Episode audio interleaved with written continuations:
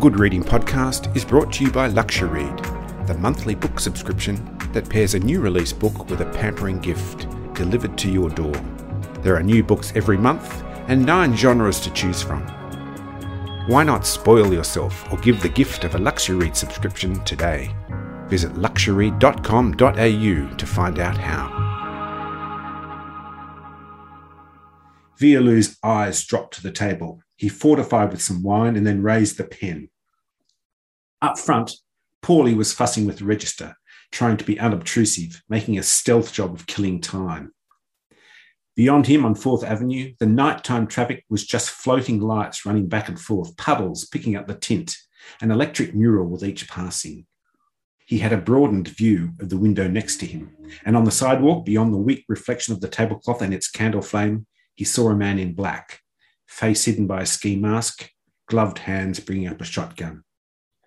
The barrel swung to tug at Vialoux as Marshall rose from his chair, and as he came upright, he grabbed the table by its edge and flipped it toward the window. The tabletop was vertical as it struck the glass, the pane dropping out as a curtain of white pebbles, and then the shotgun boomed. Quiet after that, splinters and blood exploding through the room in near silence under the ringing in his ears. Marshall crouched and dived and caught Vialoux in a tackle chest high, crashed him backward off his chair and onto the floor. The second shot blew out more glass and wood chips.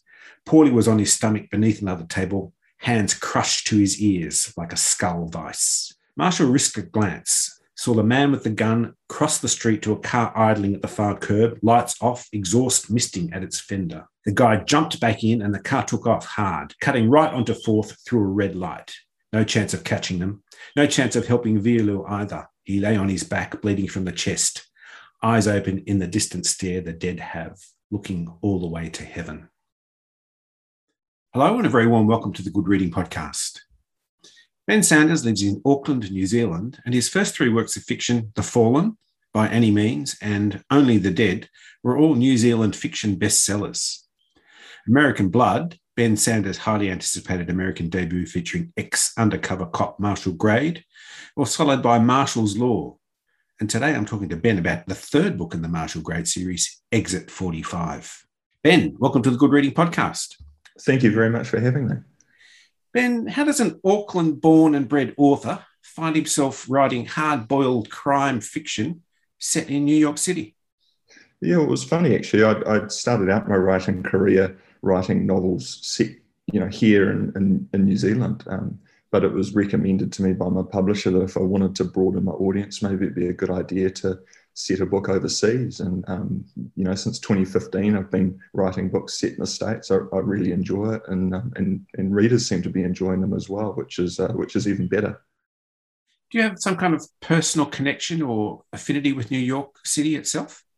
No, no personal connection. I mean, other than the fact that I've always just been fascinated by it as a setting. Um, I mean, I've I've travelled there quite a bit. I've, I've, visited a number of times, and you know, it, it obviously has this real status w- within the genre as a as a fantastic setting, and um, readers of crime and mystery fiction will, you know, immediately have those, um, you know, criminal associations. So it, it always struck me as, as something that offered rich opportunity for storytelling, and I'd, I'd always love you know writing about it and, and visiting, and um, you know particularly with this latest book, um, and you know with the the obvious restrictions associated with COVID, it was it was nice to write this book and and you know and to a certain extent have a little tour of America and, and, and New York without leaving home, which was, which was terrific. And New York is a great place to set a crime fiction story, but why not LA? Yeah, I, I, mean, I've I've written a, number of books now set in the states, and um, I, have moved around a little bit. But um, and LA as a city is is always really interested me as well. But I was rightly or wrongly conscious of the fact that LA has, has been very well chronicled, possibly even you know to a greater extent than New York as a as a crime setting. So I'm sort of um, there's a little bit of trepidation on on my part about uh, writing a novel that's set there entirely. So um, New York, where I've spent a bit more time, and um, uh, you know, I'm just a bit more confident about writing something set there that's maybe seen as being a bit different and um, you, you, know still carrying on in a, a, a, really engaging criminal tradition. You mentioned a moment ago that uh, your publisher encouraged you to write more broadly or outside the settings of New Zealand. Did you have to confront some kind of, I guess, a cultural cringe when it came to writing homegrown New Zealand crime fiction? Um, possibly. I mean, I, I was never really um, conscious of it. Um, you know, I started writing because I, I love stories, and you know, it, it, made sense to me initially to, um, you know, to write about what you know, as they say. And you know, Auckland, being where I lived, was a place that I was really familiar with, and um, you know, I, I, wasn't someone who'd had any first-hand experience of crime, so it, um, you know, I, I certainly felt that I was seeing a, a, different side of Auckland, certainly in you know in my imagination when it, when it came to writing about it. I didn't feel the the cultural cringe factor and and, and, and didn't sort of get any feedback along those lines um, either. I, I think um, you know you know people often said that they actually really enjoyed reading something that was you know, set locally and, and they could therefore picture really vividly. But, you know, that said, I, I really enjoy writing about America just because of the, you know, the novelty, I suppose. I'm, it's not somewhere where I live. And so because of that, it, it seems different and intriguing. And, uh, it, um, you know, I sit down to write and always have a lot of, of energy to, to put something down on paper just because of that, you know, the, the remoteness of it, I, I suppose. Exit 45 fits into this fairly broad genre, I suppose, of American crime fiction we label hard boiled. Does that term have any meaning for you? And what makes a story or a character for that matter hard boiled anyway? Oh, that's a great question. When readers um, encounter one of my books, they know that they're um, going to come up against, you know, the sorts of characters who um, who don't necessarily follow the formal rules and are, are, more beholden to their own code than anyone else and, and aren't afraid to um, you know use force where, where necessary. So um, whatever the definition of, of hard boiled may be I, I, I think um, you know the stories that I'm writing can um, just can stake some sort of claim to be operating under that broad tent and we can't talk about American crime fiction uh, without using the term noir either, especially LA noir. But you're writing about people and the city of New York. Is noir part of your New York creative thinking? Yeah, I think so. I mean, uh, um, most obviously in, in, in, the visual sense, you know, noir, you know, meaning dark. I mean, a, a lot of the story is, you know, set during nighttime, and and you know, my writing process is very visual. I mean, I'm I'm, I'm seeing a story in my head and, and describing it rather than writing something down in order to visualize it. And frankly, the, the images that came to me for this story are the sort of classic rainy, grey sort of New York imagery, you know, either either um, grey and gritty if it, if it wasn't, you know, full on uh, nighttime. You know, so in, in that visual sense, it, it, it, certainly felt noirish as well in terms of the, the, the genre aspects that you that we associate with noir. I, th- I think I've um, I've hit a few of those markers as well. I mean, a, a lot of it's um, you know influenced by who I like to read. I I, I loved um, James Ellroy. He obviously casts a huge shadow um, in, in, this genre, and I've, and funnily enough, I'm just reading um, uh, Lawrence Block's um, Matthew Scudder series at the moment. You know, fantastic private investigator series set in New York, and um, you know all of those um, types of books and, and, and those sorts of authors that um, have all sort of come together and, and, really inspired the kind of story that I, that I love to write. So um, I'm, I'm not sure whether I'm ever going to be able to um, to separate myself from from those influences. They, they made such a huge impression on me as a reader, and um, you know, and, and really drive what I like to sit down and, and put on paper. Being an outsider to this tradition, and it's a long established tradition too, this American crime fiction. It must come with some challenges. Is being a New Zealander an advantage or a disadvantage in setting crime fiction in the city of New York? Well, I suppose it's a little bit of both. I mean, I, I I, um, I like to see it um, as an advantage. I mean, clearly the, the fact that I'm not there day to day has its challenges, but um, the, the way I've always thought about it is that as an, as an outsider, I'm you know attuned to things that um, possibly someone who's there day to day isn't necessarily noticing. You know, I, I, love to travel to the States. I've, I've, been to New York, you know, before COVID, I was in the habit of, of going there every year.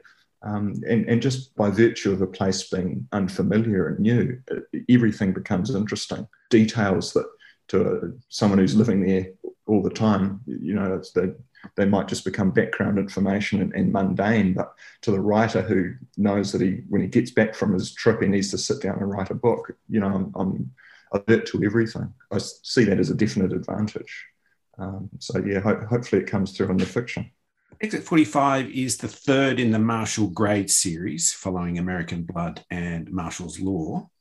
Where did this character come from, Marshall Grade, and where's he going for that matter?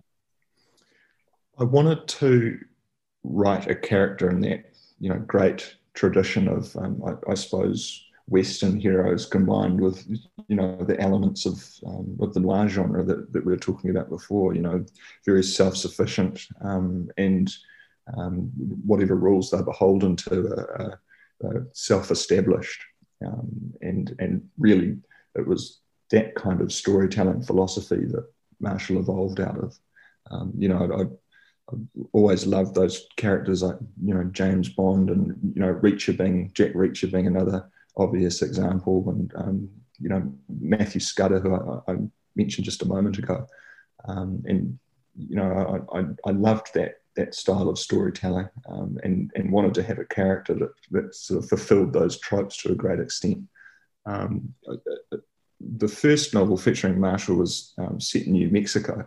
Um, and I'd, I'd, sort of envisioned it as, as a series that would maybe just be set there. But, you know, having traveled, you know, more around you know, America and, and seen the potential for you know other settings like New York. I've actually for the last two books I've set him there. So um, in terms of where he's going geographically, I'm, um, at this stage I don't know whether I'll take him back to the desert or I'll establish him, um, uh, you know, as as more of an urban figure, if you like. But the nice thing is he's um, he's got some options.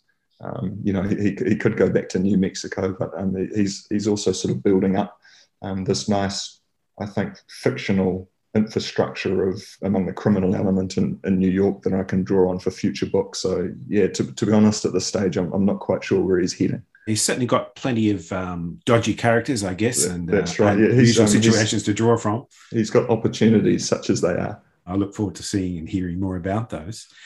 Your first Marshall Grade book, American Blood, has been optioned for film, and American crime fiction is often catapulted into the spotlight through adaptations for the screen. Do the form and the bands of a screenplay enter into your creative process? I think, um, like most authors, I, I love the idea of you know my writing being adapted for screen, but really for me, you know, books are the real passion, and and you know the the book is the reason that I sit down to write. But I think just by nature of my creative process, that you know the fact that a story comes to me very visually makes it very suitable for film, I think. When you look at how my stories are told, you know, the plot and, and, and the story really hinges on dialogue and action, you know, which, which really is uh, how films are driven. You, you, you can't rely on interiority in, in, in, the same way that you can with fiction. To that extent, I, I, I like to think that my books are well suited for to a jump to the screen. So I, I keep my fingers crossed that um, at, at, some stage they'll, um, they'll make the transition.